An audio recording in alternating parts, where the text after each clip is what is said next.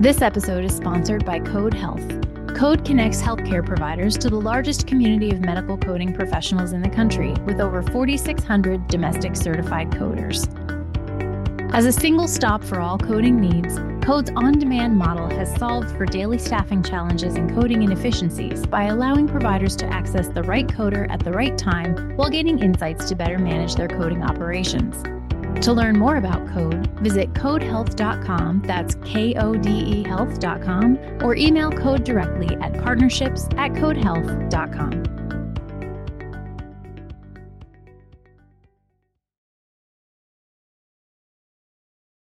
I increasingly think there is a real opportunity to give a portion of cancer care at home, not only with telemedicine visits, but some of the infusions uh, and injections that are given to treat cancer can be administered at home as well. Opportunities in Oncology, today on HFMA's Voices in Healthcare Finance podcast.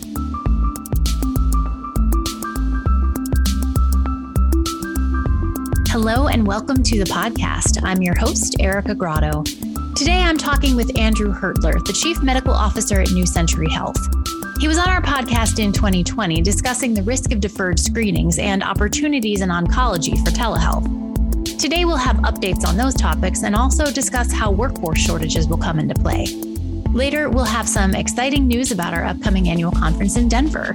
But before we get to all that, let's check in with HFMA Senior Editor Nick Hut and HFMA Policy Director Sean Stack to find out what's happening in healthcare finance news. Hello, everybody. If you're interested in healthcare policy at all, MedPAC's annual report to Congress is really a trove of policy insights and, and really just a roadmap for Medicare payment policy. They just released this year's report within the last couple of weeks. And if you work for a hospital or health system, probably the key point was that MedPAC recommends not taking the pandemic into account when calculating the payment update for inpatient and outpatient services in the upcoming year, which is 2023. So that leaves basically the regular statutory update, which right now is projected to be a 2.5% increase for inpatient services and 2% on the outpatient side.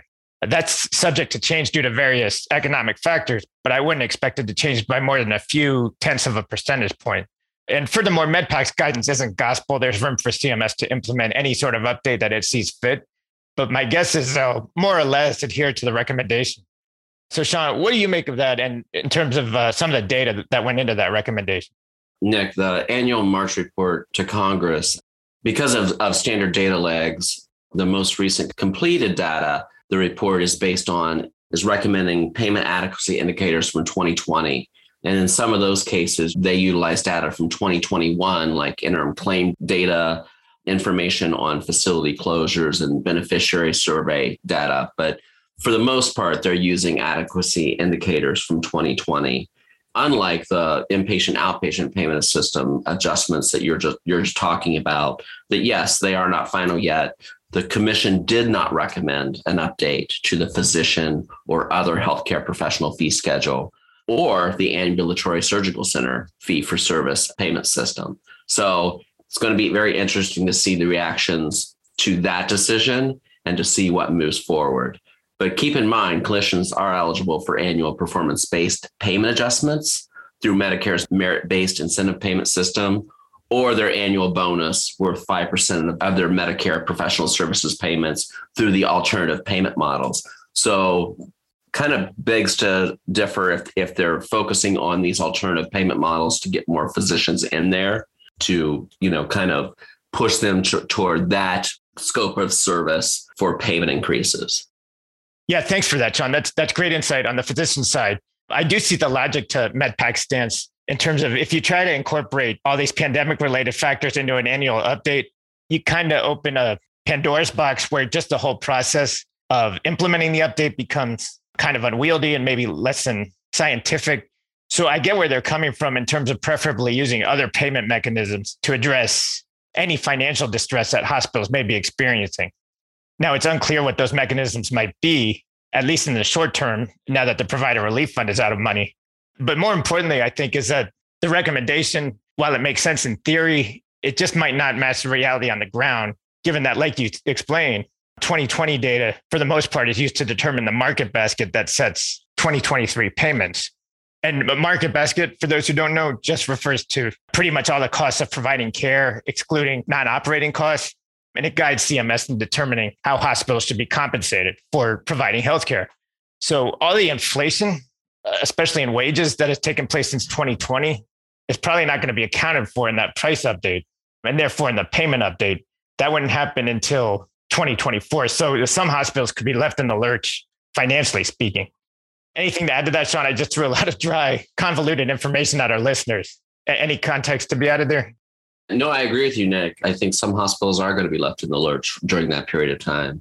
Um, one of the things that I peeled away from from the MedPAC report, and I thought was very interesting, and I think folks really need to watch closely and listen to, is um, the numbers on telehealth services and how much they grew in 2020 they accounted for 5% of the fee for service spending compared to only 1% in 2019.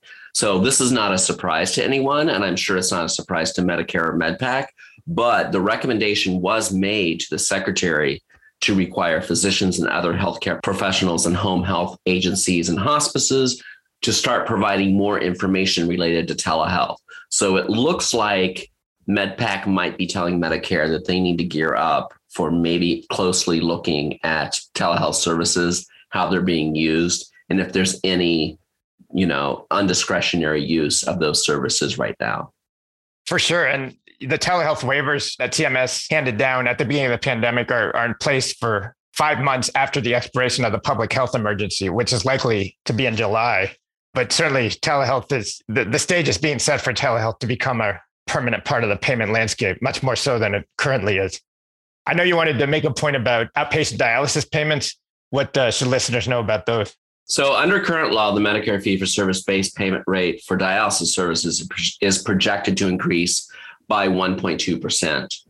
I'm not saying that this is a bad thing, but I am a little surprised. MedPAC did mention, you know, the push and the focus on home dialysis or peritoneal dialysis being one of the center focuses in this area. But I really think that we need to see MedPAC and Medicare step up their insight over you know the renal care that's being provided to its Medicare patients. This is one of the co- most costly areas or service lines for Medicare at this at this current time and has been for years.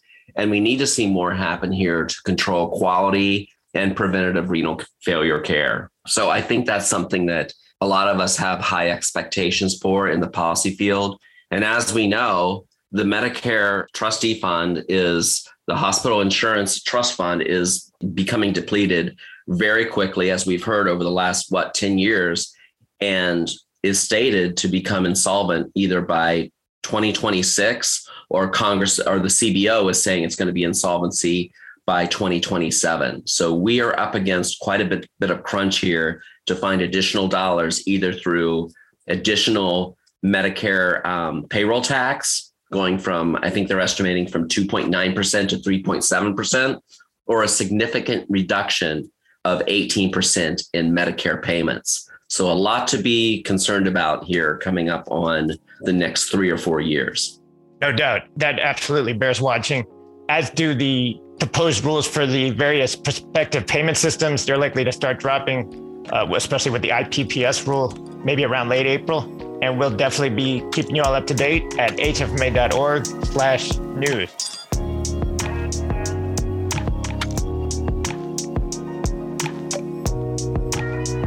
The sharp decline in cancer screenings at the onset of the COVID 19 pandemic concerned many people in the healthcare industry. And although there has been somewhat of a rebound, the numbers aren't what they were before the pandemic. Additional challenges like workforce shortages make this a difficult time for patients and healthcare organizations, particularly in oncology.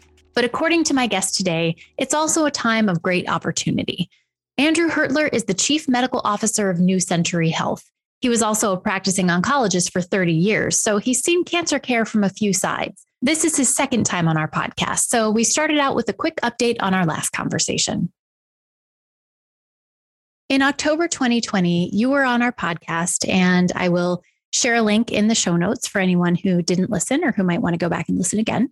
We were talking about the risks being presented with the pandemic regarding delayed cancer screenings. Now, back then, again, it was fall of 2020. We were just starting to talk about it, but it's borne out that patients who put off their screenings ended up coming into the system later with cancers that had advanced. And in that interview, you pointed out the worst case scenario, which is a patient who had a curable cancer wouldn't find out about that cancer until it was incurable. So I'd like to know your thoughts on where do we stand now with diagnoses and how many people are actually coming back to get those screenings? Well, those are, are very good points. And unfortunately, yes, uh, the predictions have come into reality. We know that, that screenings uh, lagged tremendously, uh, that in the period uh, since the real onset of COVID in early 2020, uh, new cancer diagnoses uh, declined by, in various studies, 13 to 23 percent versus the pre-COVID area. Now, these people didn't just stop developing cancer; uh, they weren't diagnosed, and we know that there's been a good deal of progress with decreased cancer deaths uh, over the last uh, two decades. We're very proud of that fact. And there were numerous contributing factors, but certainly one very important factor was a widespread screening and earlier diagnoses. And we know that screening fell uh, in breast cancer, cervical cancer, colon cancer as much as 80 to 90% during the height of the pandemic. Unfortunately, those screenings continue to lag. Uh, we're still 13% below our historical average in screenings uh, in 2021. People are coming back, new cancer diagnoses are coming back to baseline, though, in our own experience at New Century Health, we're still just slightly below our, our pre COVID baseline. But the diagnoses that are coming in are um, showing a bit more advanced stages. And people who had disease that might have been curable, very early stage, had not spread at all, are now uh, presenting with more um, widespread cancers. And this is the true tragedy. And uh, unfortunately, there have been some projections, for instance, in breast cancer, as one example. Um, it's been estimated that there will be over 2,400 excess deaths uh, due to breast cancer presenting in more uh, advanced stages. So truly a, a tragedy, and we still need to work to get the screening back to baseline. What do you think is the way forward with that? Um, is it just kind of starting over and encouraging people to come back and get those screenings? I think that's a part of it. There are some other competing complications. One is simply uh, availability of screening in that these all of these screening centers say for mammograms have a certain capacity limit. There's only so many you can do a day uh, and literally uh, getting access to the screening is challenging to catch up on all those that weren't done and perhaps some never will be caught up. People will just put off that screening completely. There also may be some reticence of people to go into healthcare facilities. Unfortunately, some of the people with the greatest delays in screening are those who come from minorities, are socioeconomically disadvantaged. So we may need to not only encourage people to go back and get the screening, but make it more available. Even think about mobile screening programs, increased availability, going into neighborhoods so people don't have to travel uh, to healthcare facilities it may take more than just simply saying, let's get the message out and have people come back for screening. We also talked in that interview back in 2020 about opportunities to take patients out of medical offices and treat them in their homes. And there's been a lot of movement in the last few years around hospital at home models for acute care, as well as advancements in technology like remote monitoring for patients with chronic conditions like diabetes or COPD. And in that interview, we spoke about some opportunities in oncology to keep patients whose immune systems are suppressed away from other people, but still getting the treatment they need, not to mention keeping them at home where they might be more comfortable. Where do you see the biggest opportunities? And do you think the payment pieces will fall into place to ensure these opportunities are viable and possible? I increasingly think there is a real opportunity to give a portion of cancer care at home, not only with telemedicine visits, but some of the infusions uh, and injections that are given to treat cancer can be administered at home as well. Now, not all medications uh, should be given uh, at home. There's some that need more monitoring, more availability of emergency treatment should it be necessary then one would feel comfortable giving uh, medications at home. But many of them, including some of the innovative and groundbreaking drugs, can safely be given at home. There have been a few pilots uh, and a few places where this is being done. There's the obvious advantage you spoke of in terms of decreasing exposure to other patients. When you go into a chemotherapy treatment facility, you're sitting in a room with numerous other patients patients getting treated for cancer do have suppressed immune systems from the chemotherapy. So, a, a huge argument, particularly during a pandemic, for keeping patients at home. However, it, it's proven incredibly popular with patients.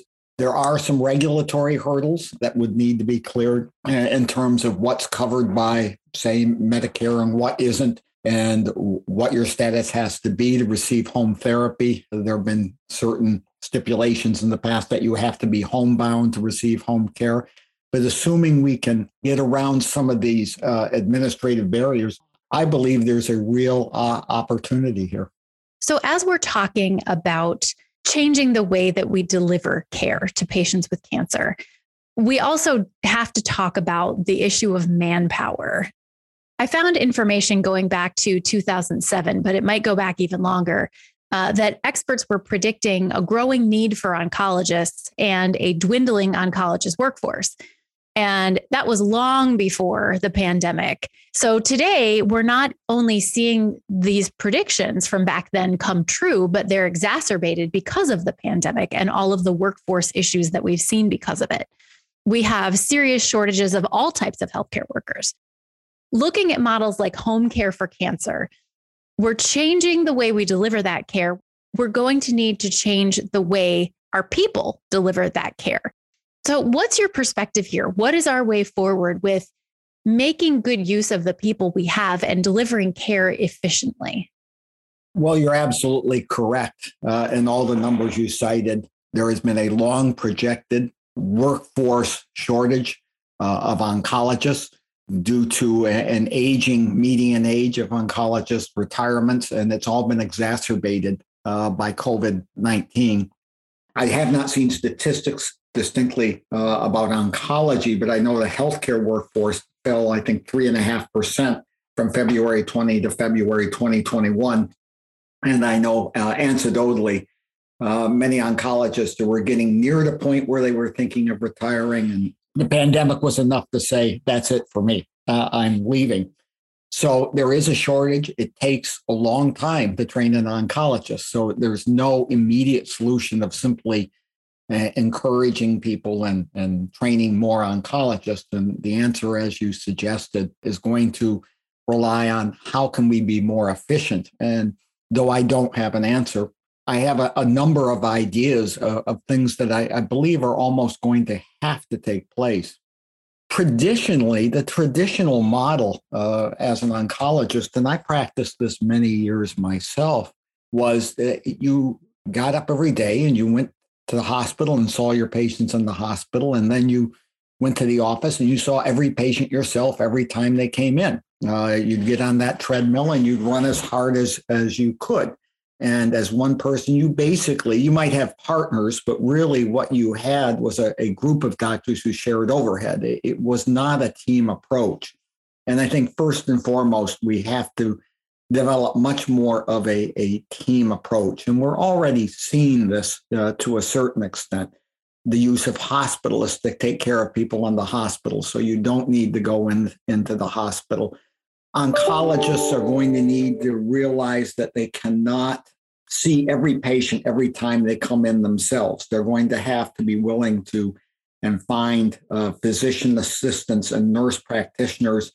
And while the oncologist will still have to develop the treatment plan and use their expertise, use what they were trained for to devise those individual treatment plans, the execution and delivery of that care is going to have to be supervised to a large extent by physician assistants, by nurse practitioners, where they may see the patients when they come in for each treatment. And instead of seeing the patient every second or third week, the oncologist may only weigh in halfway through the therapy and again at the completion just to make sure that the outcomes are what was, expected so that you can use the oncologist for what we are most trained to do, which is to devise and oversee uh, the treatment plans, but not necessarily be involved in every step of the execution. Similarly, for follow up visits, it's traditional that patients will come in after they've completed their treatment for cancer, maybe every three months for a couple of years, every six months. I can remember patients coming in 10 or more years after their cancer diagnosis, still annually for visits. And I'll be honest, those are fun visits for a physician. That those are your successes, and it, it's a feel good visit. But is it the most productive use of an oncologist's time? And do you really need an oncologist, or could that care be served better or more efficiently by the primary care physician, freeing up more oncologist time? Use of virtual medicine and home chemotherapy is a, another way to increase the efficiency of an oncology workforce, which is decreasing in, in size in terms of being able to do those visits, still spending time with the patient, but a bit more efficiently and quickly. Now, I think we sometimes overestimate the efficiency to be gained. You're still going to spend the time face to face with the patient, and you're still going to be documenting in the chart but certainly in terms of the space, and we talked a little bit on screening about access to therapy. You don't have a limited number of chemotherapy chairs when you're doing some of the therapies at home. It, it opens up a much broader population that can be treated. And it also, in theory, an oncologist who is doing virtual visits and supervising chemotherapy at home could even work from home, as I am today because what you need is is your your computer screen and the ability to connect with any of the team that is on site with the patient. So it, it's steps such as these uh, that will increase the efficiency and increase the of the team and increase the availability of care to patients that will, I hope, at least provide some of the solution to the problem. I'm curious what your thoughts are. I mean, you're talking about, you know, shifting some of the the tasks as it were, certain visits to primary care physician or a nurse practitioner. How do you think that's going to go over with with the people who are taking on the work? I mean, if there are, you know, there's a shortage of primary care physicians and they're all of a sudden saying, "Okay, well now we're expected to do this too." How do you balance that part of it? that gets back to the overall workforce shortage. And it, I believe, literally becomes a part of where are the shortages most severe. Primary care physicians are certainly challenged. They have a lot of responsibilities. And you're talking about survivorship care uh, of patients, which uh, in some ways could be regarded well. I've got to check their cholesterol, blood pressure, make sure I'm screening for diabetes, and now I've got these cancer care survivorship issues. So uh, that's something that has to be weighed. Is this something that they can take on? And will the patient be happy with it? This conversation has been so interesting. Um, I always love speaking with you. So, Dr. Andrew Hertler, thank you for joining me today. Well, thank you very much for having me.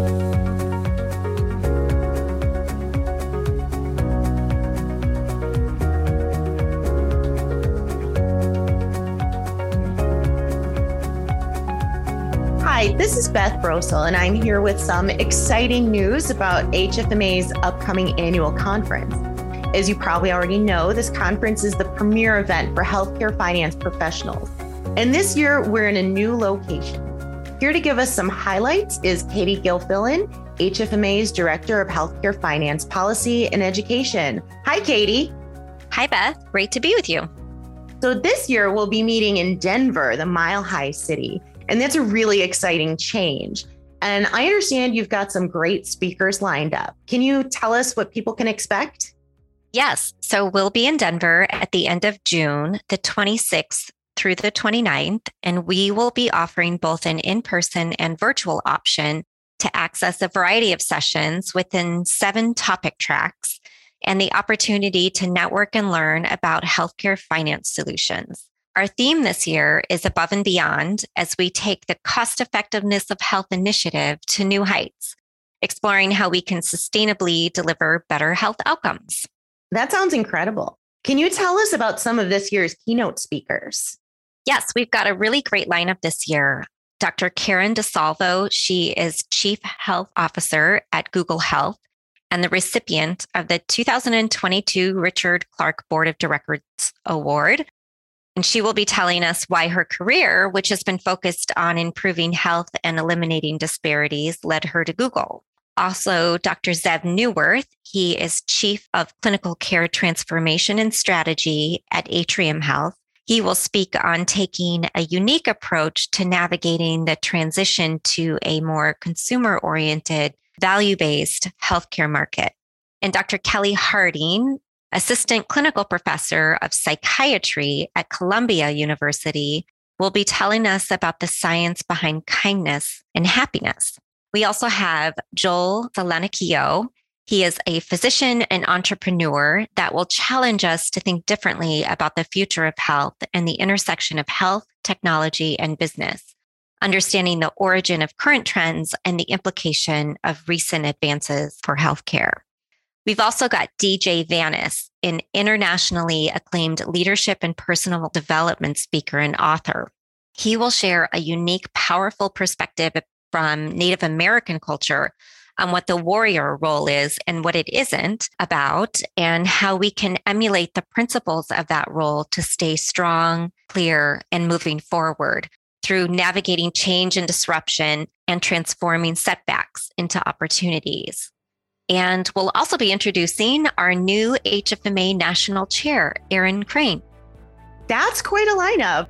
Thank you so much for all the great information about the upcoming conference. Thank you. And we can't wait to see everyone in the Mile High City in June. Voices in Healthcare Finance is produced by the Healthcare Financial Management Association and written and hosted by me, Erica Grotto. Sound editing is by Linda Chandler. Brad Dennison is our Director of Content Strategy. Our President and CEO is Joe Fifer. Registration is open for our annual conference. It's taking place June 26th through 29th in Denver. You can take a look at the agenda and speakers by going to our website, hfma.org, and clicking Education and Events. And if you want to reach me or any other member of our podcast team, we would love to hear from you. Email us at podcast at hfma.org.